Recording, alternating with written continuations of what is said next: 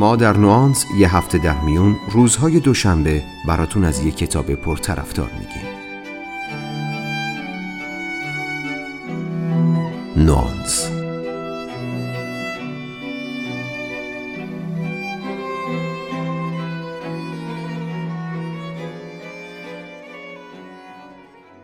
سلام من مهدی آزاد هستم و این چهاردهمین اپیزود از پادکست نوانسه که در نیمه دوم بهمن میشنوید.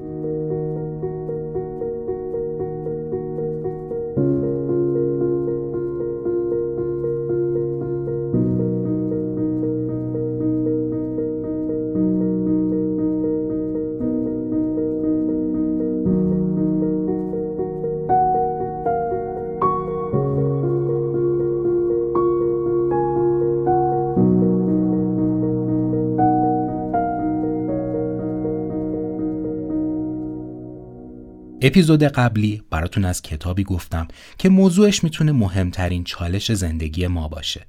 کتابی به نام معنای زندگی اثر تری ایگلتون.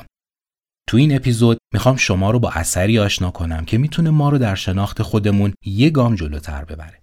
کتابی با عنوان جذاب On Being Authentic که در ایران به نام در جستجوی اصالت ترجمه شده. این کتاب اثری از نویسنده و فیلسوف آمریکایی به نام چارلز گینان. این فیلسوف تو ایران به نام چارلز گیان معرفی شد اما من شخصا هیچ کجا نتونستم تلفظ درستی از اسمش پیدا کنم. با توجه به ریشه های فرانسوی این اسم فکر می کنم احتمالاً گینان باید صحیحتر از گیان باشه. پس تو این اپیزود من ایشون رو به نام چارلز گینان به شما معرفی می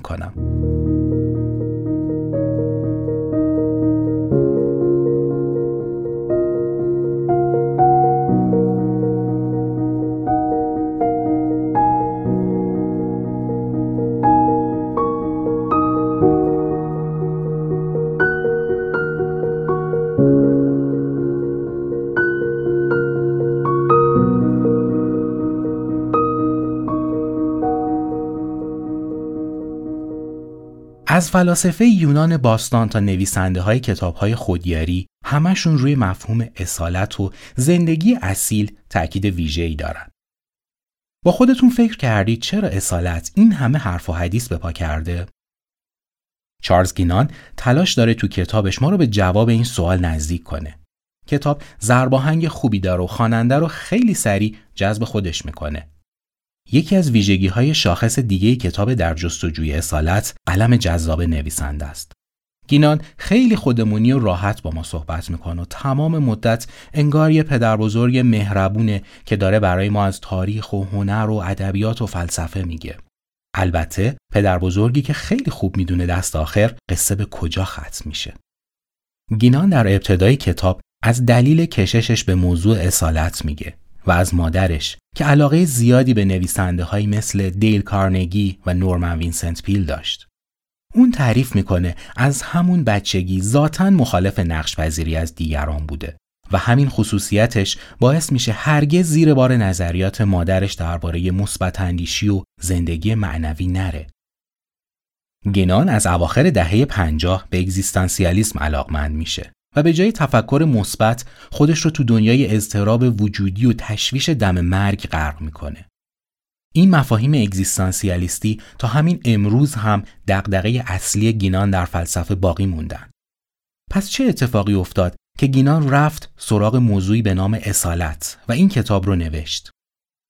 اون میگه ازدواجش با زنی که سالها دل مشغول جنبش های خودیاری بوده و بعد تبدیل به منتقد این جنبش ها شده دوباره توجه گینان رو به این مسئله جلب می‌کنه. اونها همراه هم شروع می‌کنن به تماشای برنامه های اپرا وینفری و دکتر فیل و در نهایت به این نتیجه می‌رسن که ایده اصلی اکثر این برنامه ها چیزی نیست جز آرمان اصیل بودن یا به قول معروف این که خودمون باشیم. البته گینان تاکید داره آرمان اصالت مخصوص پیامبران خودیاری نیست و خیلی از فلاسفه بزرگ به ویژه اگزیستانسیالیست ها هم تأکید ویژه‌ای روی این مفهوم داشتن.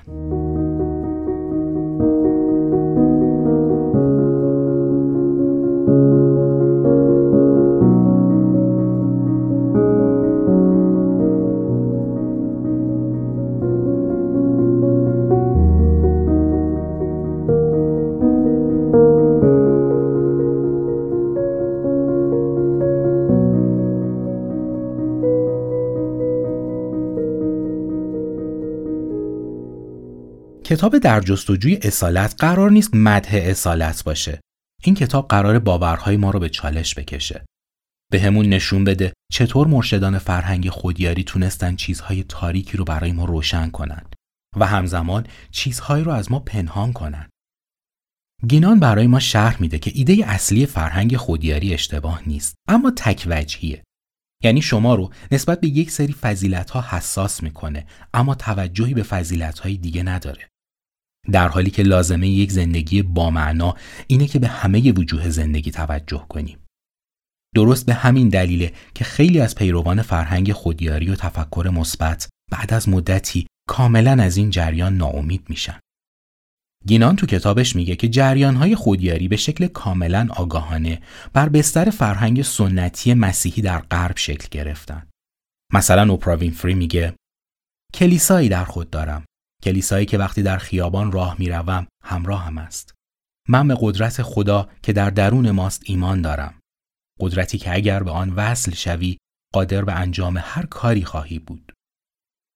تاکید این جنبش ها بر معنویت هم شاهد دیگه بر ریشه های مذهبی این باورها. واژه معنویت به وفور در آثار نویسندگان این سبک دیده میشه. گینان کم کم شروع می‌کنه به تحلیل عمیقتر این باورها تا نشون بده برخلاف چیزی که تو وهله اول به نظر می رسید این باورها چندان هم اصیل نیستن. در واقع هنر خیلی از مروجین فرهنگ خودیاری اینه که تیکه هایی از ایده های سنتی رو توی پس زمینه مدرن میچینن. بعد سعی دارن با این لحاف چلتی که یک تصویر معنادار از زندگی رو در برابر ما قرار بدن. تصویری که اگه دقیق بهش نگاه کنیم چندان هم معنادار نیست. داستان کتاب در جستجوی اصالت تازه از اینجا شروع میشه. بیایید با هم نگاه دقیق تری به فرهنگ اصالت بندازیم.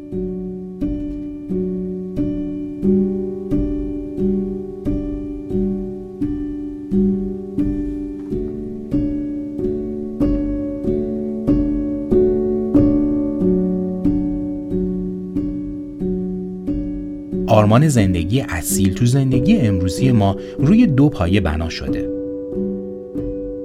پایه اول اینه که آدمهای اصیل آدمهای شادتری هستن و زندگی بهتری دارن و پایه دومش اینه که همه می‌تونن زندگی اصیل رو انتخاب کنن. این دو ایده رو به راحتی می‌تونید تو برنامه های تلویزیونی و کتاب های نویسندگانی مثل فیلیپ مکگرا یا گری زوکا. اکثر این نویسنده ها هم روایتی دارن مبنی بر اینکه در گذشته گمراه بودن و یا تو فقر و توهیدستی زندگی می‌کردن یا غرق در پول و لذت های مادی بودن. اما بعد در یه لحظه خاص ناگهان پرده ها کنار رفتن و اونها با مشاهده خود حقیقیشون به طور کامل متحول شدن. البته توجه داشته باشین که این لحظه های مکاشفه برخلاف مکاشفه های پولس رسول و سنت آگوستین یا مارتین لوتر باعث ارتباط این افراد با قادر متعال نشده بلکه اونها رو به درک ارتباط با خود درونیشون رسونده. مثلا فیلیپ مگرا میگه خیشتن اصیل تو خود توست که در هسته مطلقت یافت می شود.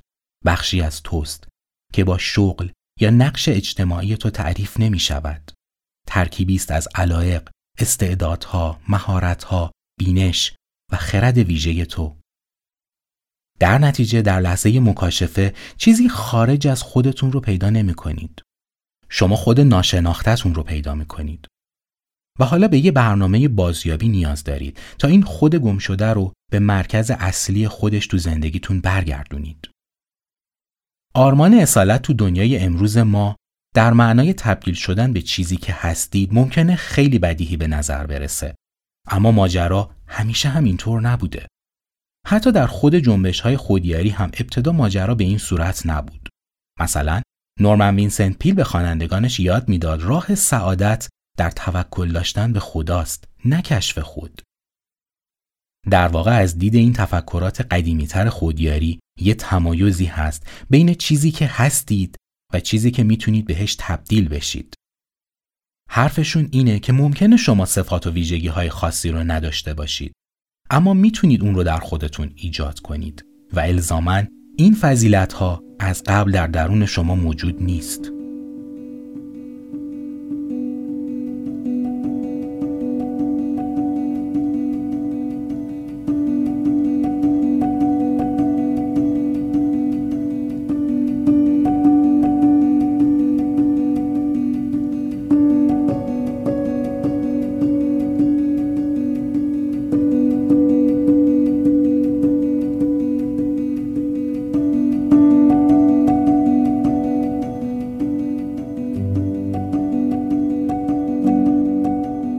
یکی از اولین نکته هایی که نویسندگان خودیار بهش توجه ندارن اینه که حتی اگر فرض کنیم اصیل بودن وظیفه اصلی ما تو زندگیه انجام این وظیفه اصلا کار راحتی نیست.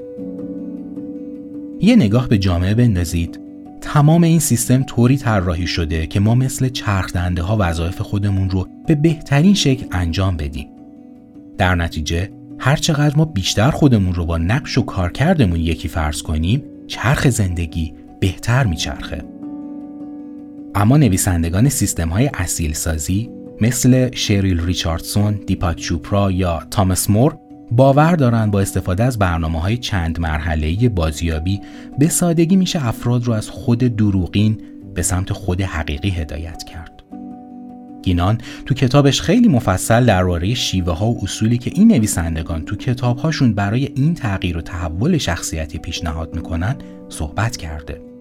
شیوه های مثل انواع مراقبه ها و روش های مختلف درون نگری برای کشف و به اجرا گذاشتن استعدادهای نهفته.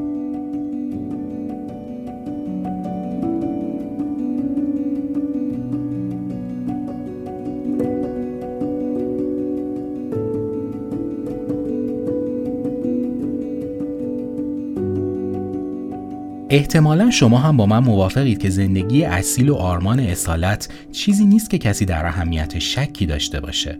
اما مهمه که بدونیم در طول تاریخ دو جور پاسخ کاملا متفاوت به این پرسش اصیل بودن چیست داده شده.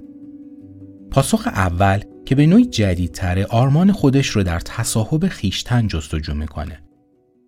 شعارهایی مثل همه آنچه می‌توانی باش با این فرض شروع میشن که فرد توانایی هایی داره که باید اونها رو کشف کنه. بعد به مالکیت خودش در بیاره و سراخر اونها رو ابراز کنه. اما برای این پرسش پاسخ دومی هم وجود داره. پاسخی که به گفته گینان برخلاف قبلی روی از دست دادن خود یا رهایی تأکید می‌کنه. تو این مدل شما تشویق میشید تا احساسات و احتیاجات شخصی خودتون رو کنار بگذارید. و زندگیتون رو وقف چیز بزرگتری کنید. نمونه بارز این تفکر رو می‌تونید تو آثار داسایوفسکی بخونید. اون اعتقاد داشت ریشه اصلی شرارت تو دنیای ما برمیگرده به خودمهوری پرنخوت و فردگرایی بیپایانمون. اینکه دائما دل مشغول خودمون باشیم در نهایت ما را از دیگران جدا می‌کنه و تبدیل میشیم به موجودی پرخاشگر، حسود و ناامید. داسایوفسکی در واقع داره به چیزی اشاره می‌کنه که تو انجیل به نام توهی ساختن خود برای اشاره به مسیح استفاده شده. این توهی شدن شامل آرمان تعلق داشتن و با هم بودنه و حاوی این مفهوم که هر فرد بخشی از جریان بزرگتری در زندگی. گینان تو کتابش توجه ما رو به این نکته جلب می‌کنه که هر کدوم از این دیدگاه ها نکات مثبت و منفی خاص خودشون رو دارن. و با هر دیدگاهی میشه اون یکی رو نقد کرد. مثلا از دید آرمان اصالت پاسخ دوم می‌تونه ما رو به سمت و سویی ببره که فرد هیچ مسئولیتی رو در برابر زندگی شخصی خودش به عهده نگیره. از دید مدافعان آرمان خودرهاسازی هم توجه بیش از حد فرد به فضیلت‌هایی که ممکنه هرگز نتونه بهشون برسه باعث ایجاد حس ناامیدی و سرخوردگی میشه. در نهایت هم افراد بعد از اجرای برنامه های بازیابی ممکنه به این نتیجه برسن که به حد کافی خوب نیستن و به کل اون برنامه ها رو رها کنن. بیایید از یه زاویه دیگه به فرهنگ اصالت نگاه کنیم.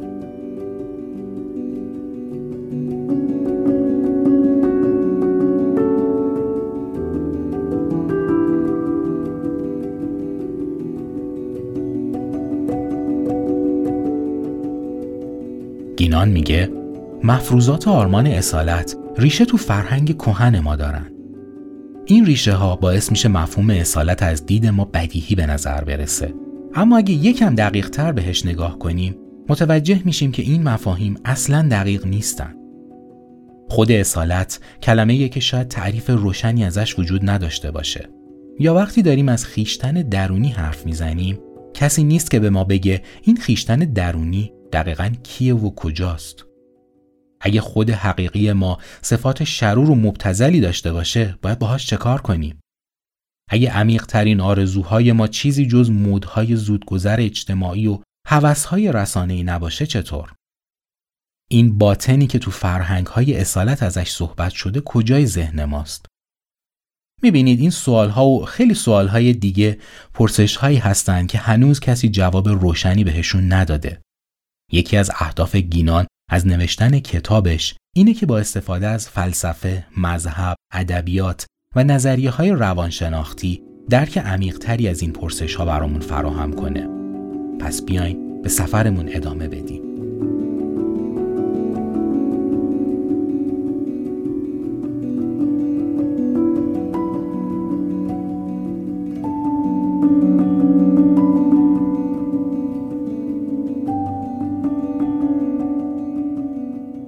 یکی از چیزهایی که فرهنگ اصالت مسلم فرض می‌کنه وجود یک خیشتن حقیقی در درون ماست.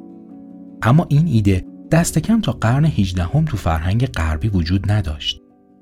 ممکنه همین الان به ذهنتون برسه که مگه سقراط 400 سال قبل از میلاد مسیح نگفته بود خودت رو بشناس. بیایید ببینیم منظور سقراط از گفتن این جمله چی بود.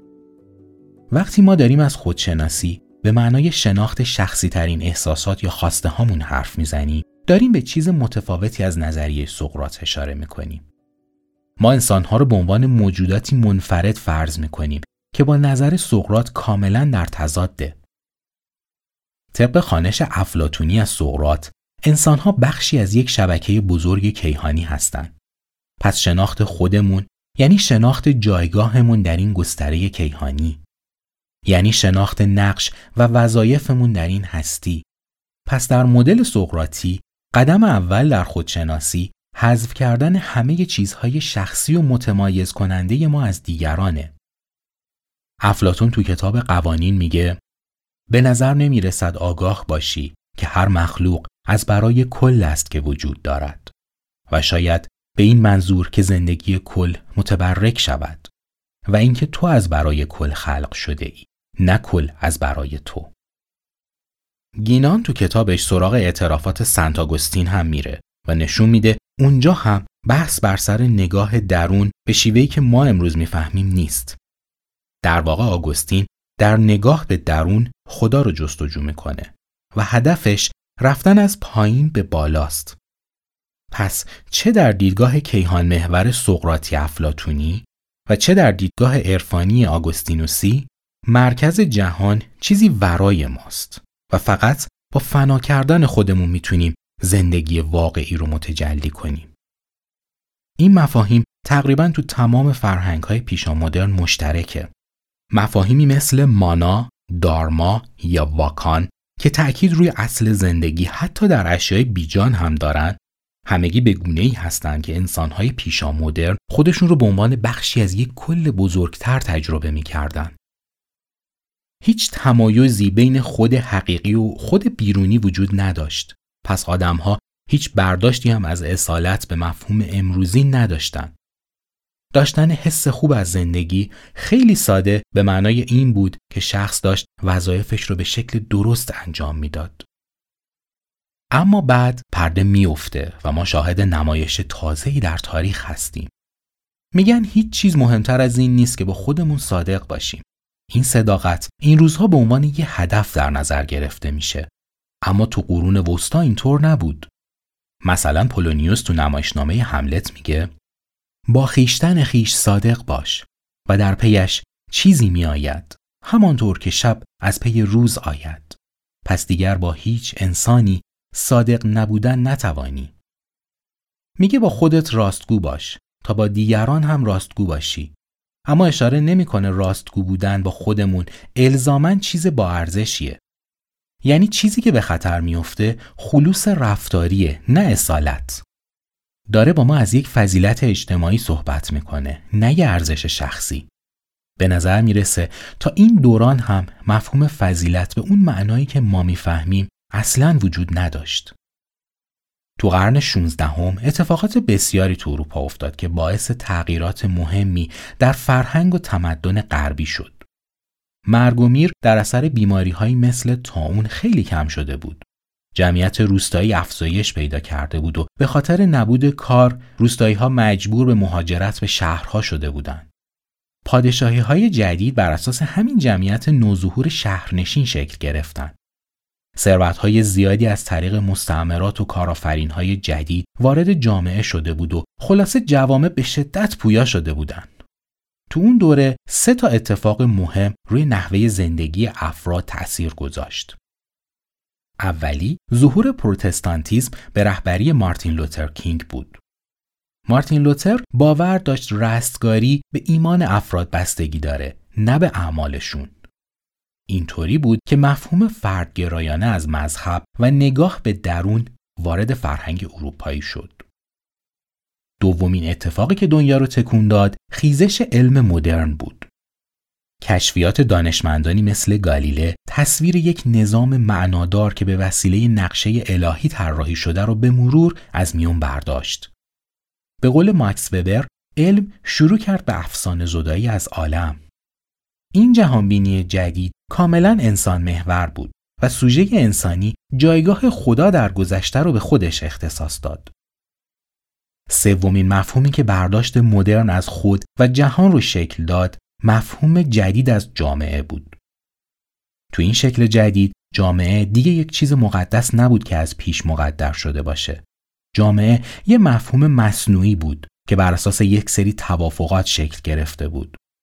در واقع ما برای رسیدن به یه سری منافع توافق کرده بودیم کنار هم زندگی کنیم و به این صورت کل ایده نظم کیهانی رفت زیر سوال. در نتیجه جامعه مجموعه بود که انتخاب کردیم عضوش باشیم. چیزی بود غیر از خود ما.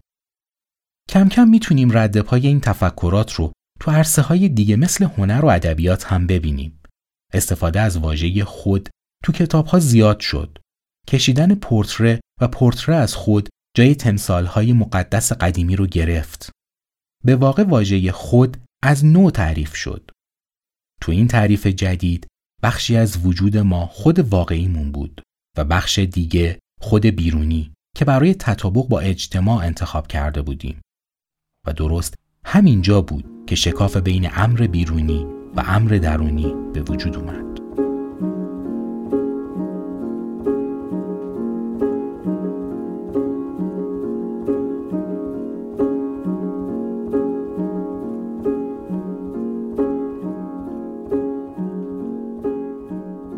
گینان با هنرمندی بینظیری تصاویر تاریخی رو کنار هم قرار میده تا ما رو به مفهوم اصالت نزدیک و نزدیکتر کنه.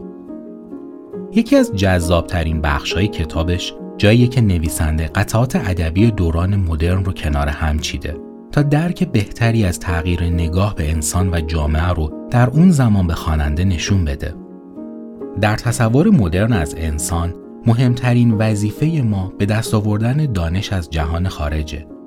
در این تلقی ما به صورت سوژه های شناسا در نظر گرفته شدیم که قادر به شناسایی چیزهایی هستیم که خود ما نیستند. یکی از نتایج این طرز فکر شکلگیری سبکهای زندگی مختلف و کاملا دل بخواهیه در واقع انسان مدرن تلاش داره تا از دست همه رسوم و مرجعیت های غیر شخصی خلاص بشه. و این کار شدنی نیست مگر به لطف آزادی اجتماعی. انسان مدرن به این نتیجه رسید که هیچ چیز مهمتر از آزادی وجود نداره. اما این گزینه هم یه نقطه ضعف داشت. انسانها آزاد به انتخاب بودند. اما هیچ گزینه ای ارزش انتخاب کردن رو نداشت. آزادی هیچ مسیری برای حرکت به ما نشون نداد. پس مفهوم شادی از قرن هیچدهم به بعد شد قطب نمای ما. شعار این بود کاری رو انجام بده که شادت می‌کنه. مهم اینه که از زندگیت راضی باشی. اما شادی چیه؟ احساس رضایت از زندگی یعنی چی؟ چیزی که ما امروز به عنوان شادی می‌شناسیم بیشتر یه جور احساس گذرا اما لذت بخشه. برامون چندان هم مهم نیست که علتش چیه. مهم اینه که احساس خوبی رو تجربه می‌کنیم. این شکل از زندگی در نهایت بیشتر از یه نوع بردگی برای امیالمون نیست و همونطور که گینان اشاره می‌کنه از همون قرن 18 هم و بعدها در قرن 19 هم مورد نقد قرار گرفت. چیزی که مشخص بود اینه که زندگی مدرن نه تنها شخص رو با دیگران که با خودش و جهان هستی هم بیگانه کرد. در واکنش به این سبک زندگی بود که کم کم مفهوم جدید اصالت پا به صحنه گذاشت. درسته که تفکر مدرن راه شناخت طبیعت رو به ما نشون داد اما همزمان اون رو از ارزش خالی کرد. واکنشی که تو قرن 19 هم به این نوع تفکرات داده شد رومانتیسیسم بود. رومانتیک ها خسته از نگاه ماشینی به انسان علیه اقلانیت خشک قرن گذشته قیام کردند. چارلز گینان تو کتابش به سه تا از ویژگی های رومانتیک ها می‌پردازه که تو فرهنگ اصالت مدرن ما تأثیر گذار شدن. اولی ترمیم حس یگانگی که در مدرنیته از بین رفته بود. دومی این که حقیقت فقط با تعقل و روش علمی قابل کشف نیست و لازمه در احساسات خودمون عمیق بشیم. و سومی این که کشف خودمون به عنوان یک موجود منحصر به فرد مهمترین چیزیه که میشه بهش دست پیدا کرد. تو بخش رومانتیسیسم گینان شیرجه می‌زنه به دنیای ادبیات تو قرن 19 هم. سراسر این فصل پر از اشعار و قطعات ادبیه که به وضوح سه مفهوم مورد اشاره گینان رو برجسته می‌کنن. و در نهایت از ما می‌پرسه این همگام نبودن با جریان کلی اجتماع آیا همون مفهوم اصالت نیست؟ آیا فرد اصیل همون نابغه خلاقه یا حیولای ضد اجتماع؟ و این همون سویه تاریک اصالت تو قرن 19 هم بود. ما تمایل داریم یک سری از رفتارهامون رو واقعی بدونیم و یه سری دیگر رو نه. مثلا باور داریم رفتارمون تو محیط کار و با رئیس یا مشتری تصنعیه اما با همسر یا فرزندمون نه.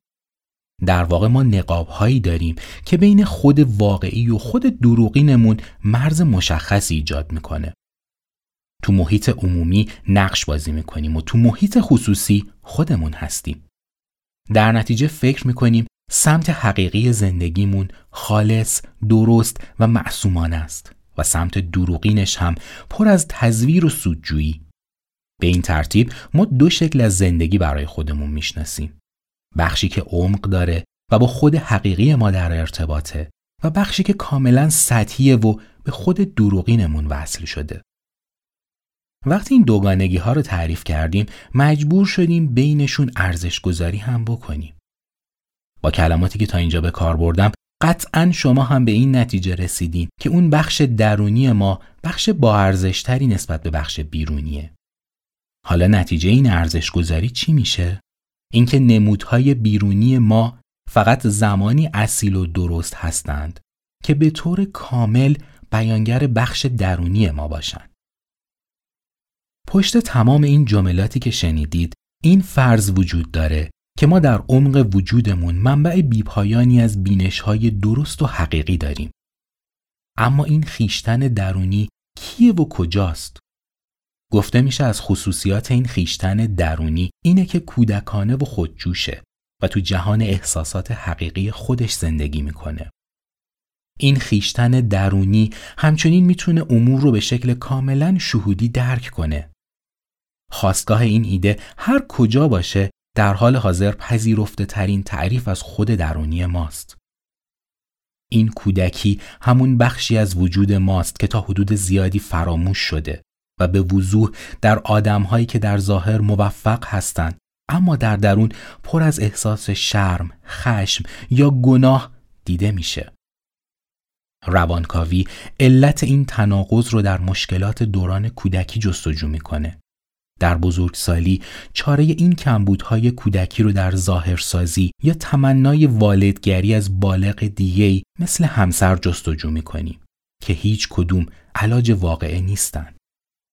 شاید تنها راه نجات درک این کودکی روبوده شده باشه.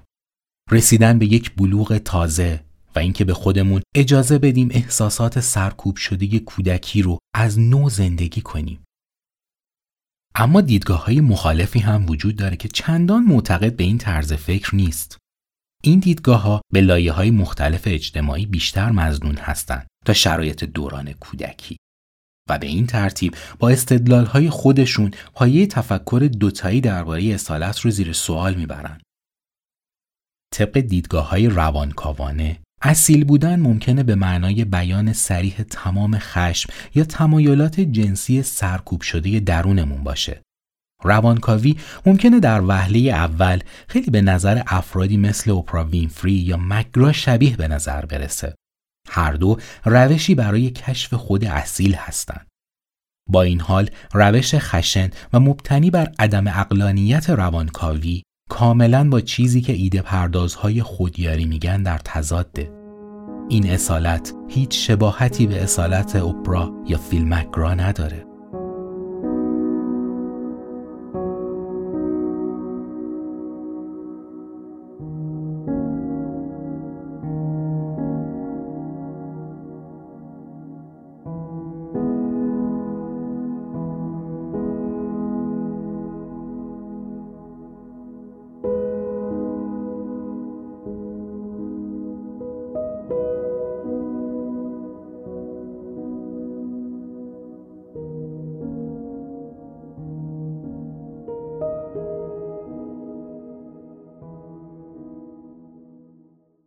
بیا یه جمعبندی تا اینجای مطالب داشته باشیم.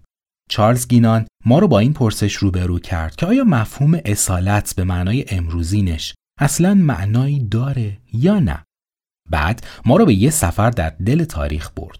شیوه تفکر پیشا مدرن درباره انسان رو با تفکر مدرن مقایسه کرد. تو دوران کوهن مفهوم زندگی بر محور خدا یا طبیعت شکل گرفته بود. اما تفکر مدرن کاملا این مفاهیم رو زیر و رو کرد و در نهایت ما رو به موجودی تبدیل کرد که دو شکل از زندگی داره. یکی زندگی بیرونی و دروغین و اون یکی زندگی درونی و اصیل.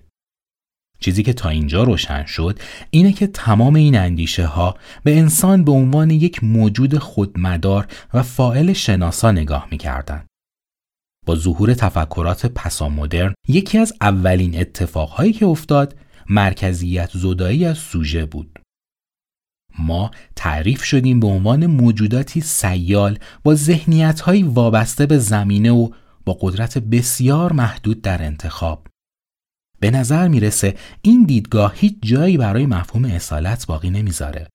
اما بعضی اعتقاد دارن ایده جدید اصالت مثل یه ققنوس از دل همین آتیش خلق شد. گینان یه مثال ساده می‌زنه. میگه من می‌تونم شوهر زنم، پدر فرزندم یا استاد دانشجوهام باشم. می‌تونم مشتری سوپرمارکت، همکار، شرکت کننده توی مسابقه یا همبازی گربم باشم. تو هر کدوم از این کارها من یه هویت جداگانه و متفاوت رو به نمایش می‌ذارم. دقت کنید که این موضوع با مفهومی که قبلا درباره زندگی درونی و بیرونی گفتم خیلی فرق داره. حالا اگه فرض کنیم همه این نقش ها چه تو زندگی بیرونی و چه تو زندگی خصوصی فقط نوعی نقاب هستند سوالی که مطرح میشه اینه پس من واقعی کیه؟ ما تمایل داریم پشت همه این نقش ها یه من دیگه فرض کنیم. گینان می‌پرسه آیا دلیل محکمی داریم که اصلا همچین منی وجود داره؟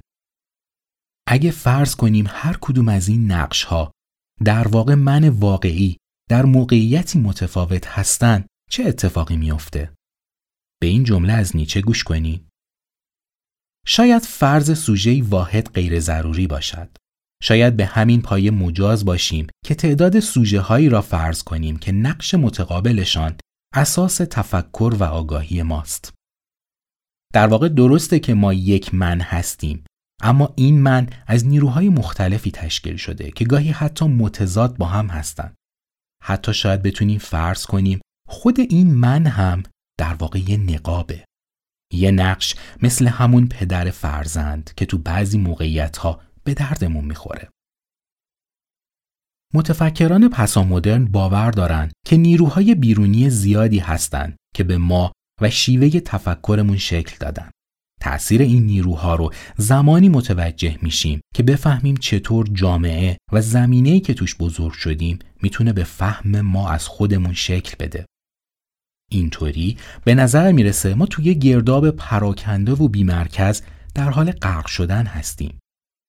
فلسفه پست مدرن می‌تونه هر تصوری از خود حقیقی رو کاملا نابود کنه. فلاسفه مخالفی هم هستند که معتقدن مشکل از جایی شروع میشه که ما دنبال یه خیشتن ثابت و اساسی هستیم در حالی که چنین خیشتنی اصلا وجود خارجی نداره. در نهایت این خیشتنی که ازش صحبت می‌کنیم چیزی نیست جز یه داستان. خیشتن ما و اشکال مختلف در دل اجتماع ساخته میشه و ما می‌تونیم اون رو تبدیل به یک روایت منحصر به فرد کنیم. چارلز گینان میگه این دیدگاه روایتگرانه از خیشتن چند تا پیامد اصلی داره. یکی اینکه فرض کنیم درست جامعه مصالح شخصیت رو آماده می‌کنه اما این ما هستیم که داستان خودمون رو می‌سازیم. دوم اینکه اگرچه ما داستان خودمون رو می‌سازیم اما چون ساختن این داستان هیچ محدودیتی نداره پس می‌تونه وابسته به ابتکار و خلاقیت ما باشه. در آخر اینکه این داستان وابستگی زیادی به زمان زندگی ما و تجربیاتمون داره. به این معنی که چون ما هنوز زنده هستیم پس زندگی ما مثل یک قصه به آخر رسیده نیست. یعنی تا وقتی زنده هستیم می‌تونیم این داستان رو به اشکال مختلف تعریف کنیم. این همون رسالتیه که می‌تونیم برای خودمون در نظر بگیریم و بپذیریم که ما خالق معنای زندگیمون هستیم. تو این مفهوم دیگه چیزی به نام خیشتن حقیقی وجود نداره که بخوایم بهش وفادار باشیم. اینجاست که جمله نیچه که میگه آن شوید که هستید معنی پیدا می‌کنه. خیلی از مردم زندگی گسسته و پراکنده ای دارن. ما مجموعه سرسری از ویژگی ها و گرایش ها هستیم که هیچ انسجامی نداره.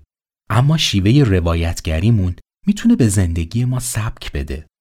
به این صورت ما راوی روایت زندگی هستیم. ما توی زمینه اجتماعی پرتاب شدیم اما این قابلیت رو هم داریم که تا حدودی خودمون رو از همرنگی با جماعت دور کنیم و درک شخصی خودمون رو توسعه بدیم. مهمترین عاملی که به این ادراک شکل میده مرگه. فهمیدن اینکه زندگی چیزیه که روزی به آخر می‌رسه می‌تونه جلوی میان مایگی و غرق شدن تو مسائل کوچیک و روزمره رو بگیره. به قول هایدگر مواجهه با مرگ می‌تونه دری رو به روی ما باز کنه که پشتش وجود اصیل نشسته.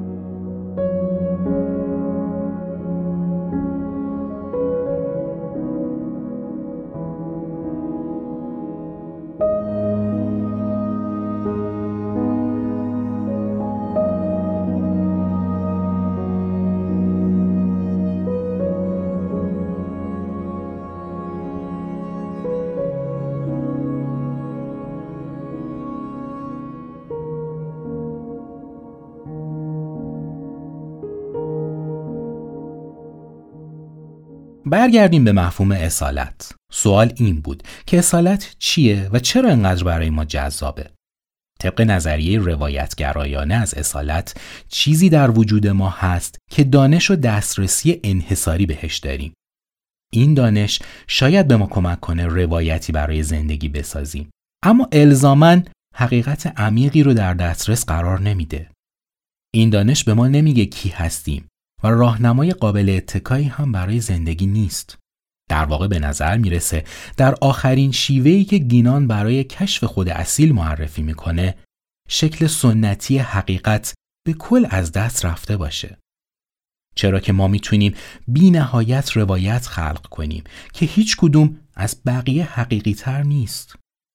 البته طرفداران نظریه روایت معتقدند که جامعه و مدل‌های تربیتی خود به خود محدوده های برای این شیوه تعیین می‌کنه.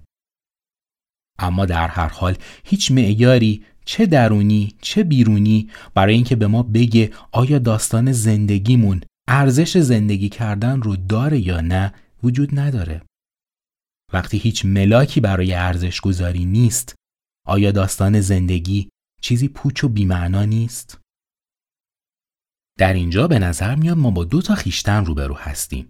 اول خیشتنی که قابلیت داستان سرایی داره و دوم خیشتنی که داره تو دنیای فیزیکی زندگی می‌کنه. در نتیجه باید فرق بذاریم بین کسی که داره زندگی می‌کنه و کسی که داره برای این زندگی تصمیم می‌گیره. خیشتن دوم توانایی این رو داره تا از طریق انتخابهای آگاهانه به زندگی خیشتن اول معنا بده. البته حتی در این وضعیت هم ممکنه شرایط کمی ناامید کننده به نظر برسه. چون هنوز نمی‌تونه جواب این سوال رو بده که ما تا کجا می‌تونیم مسئولیت زندگیمون رو به عهده بگیریم.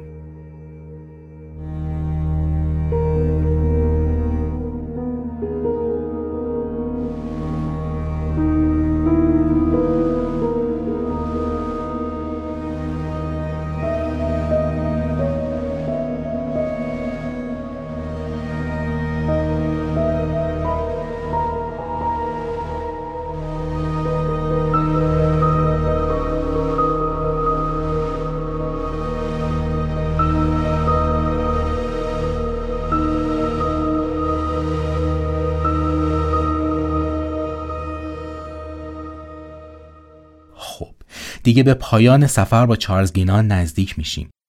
طرح مفهوم اصالت دو تا معلفه کلی داشت. اول اینکه وظیفه داریم از روزمرگی فاصله بگیریم و با خود واقعیمون ارتباط برقرار کنیم.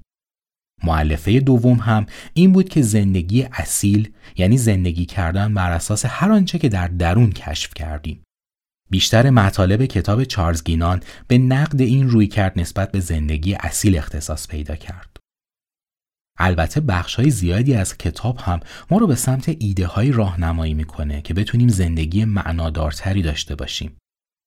دیدیم که مفاهیمی مثل خودت باش بیشتر آرمانهایی از دوران رومانتیک هستند که حتی نمی‌تونن به این سوال که اصلا این خود کیه پاسخی بدن.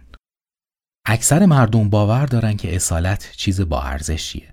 اصالت مثل شادی زودگذر نیست. ما دوست داریم اصالت رو به عنوان نوعی فضیلت تعریف کنیم. اما مشکل احتمالا از اینجا شروع میشه که ما می‌خوایم اصالت رو به عنوان یه فضیلت شخصی تعریف کنیم. اما اگه به ایده اصالت به عنوان یه فضیلت اجتماعی نگاه کنیم چه اتفاقی میافته؟ چیزی که باعث ثبات و استواری زندگی درونی میشه خودش نمی‌تونه درون این زندگی درونی باشه. مثل دونه های تسبیح که با دونه بعدی به هم وصل نشدن بلکه چیز دیگه اونها رو به هم وصل کرده. نمی‌خوام دوباره درباره تاثیر اجتماع صحبت کنم. چیزی که پست مدرن ها اشاره می‌کردن. گینان در انتهای کتاب سعی داره ما رو به این ایده نزدیک کنه که ما برای اینکه کسی باشیم به هم نیاز داریم. اما این نیاز مثل مردمان پیشا مدرن صرفا از سر وظیفه و آداب و رسوم نیست. ما تنها از طریق تعاملات اجتماعی می‌تونیم به خیشتنهای اصیل و استوار تبدیل بشیم. در نتیجه اصالت نه یه فضیلت شخصیه نه اجتماعی بلکه ترکیبیه از هر دو. ما به شیوه اول نیاز داریم تا هویت شخصی خودمون رو شکل بدیم. مسئولیت زندگیمون رو به عهده بگیریم. و به شیوه دوم نیاز داریم چون اصالت تنها در زمینه ای از تعهدات اجتماعی شکل می‌گیره و نمود پیدا می‌کنه.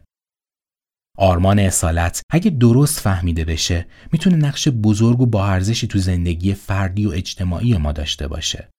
مشکل از جایی شروع میشه که این آرمان تبدیل بشه به کانون و هدف اصلی ما. آرمان اصالت از دید گینان نباید باعث بشه آرمانهای دیگه ارزش خودشون رو از دست بدن.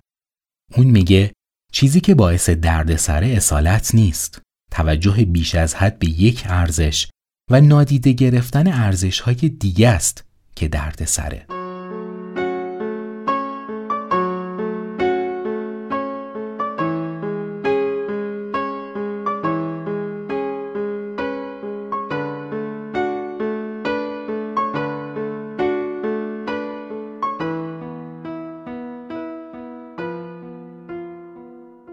سپاسگزارم که شنونده این اپیزود از پادکست نوانس بودید. این اپیزود که من به همراه دوستانم به شما تقدیم کردیم رو می‌تونید روی برنامه های مختلف پادگیر مثل اپل پادکست، گوگل پادکست، اسپاتیفای، همچنین روی سایت تهران پادکست و البته در وبسایت ما در آدرس nuance بشنوید. لینک تمام سایت هایی که می‌تونید این اپیزود و اپیزودهای قبلی رو گوش کنید هم در اکانت توییتر ما نوشته شده. منتظر نظرات و پیشنهاداتتون هستیم. تا اپیزود بعد خدا نگهدار.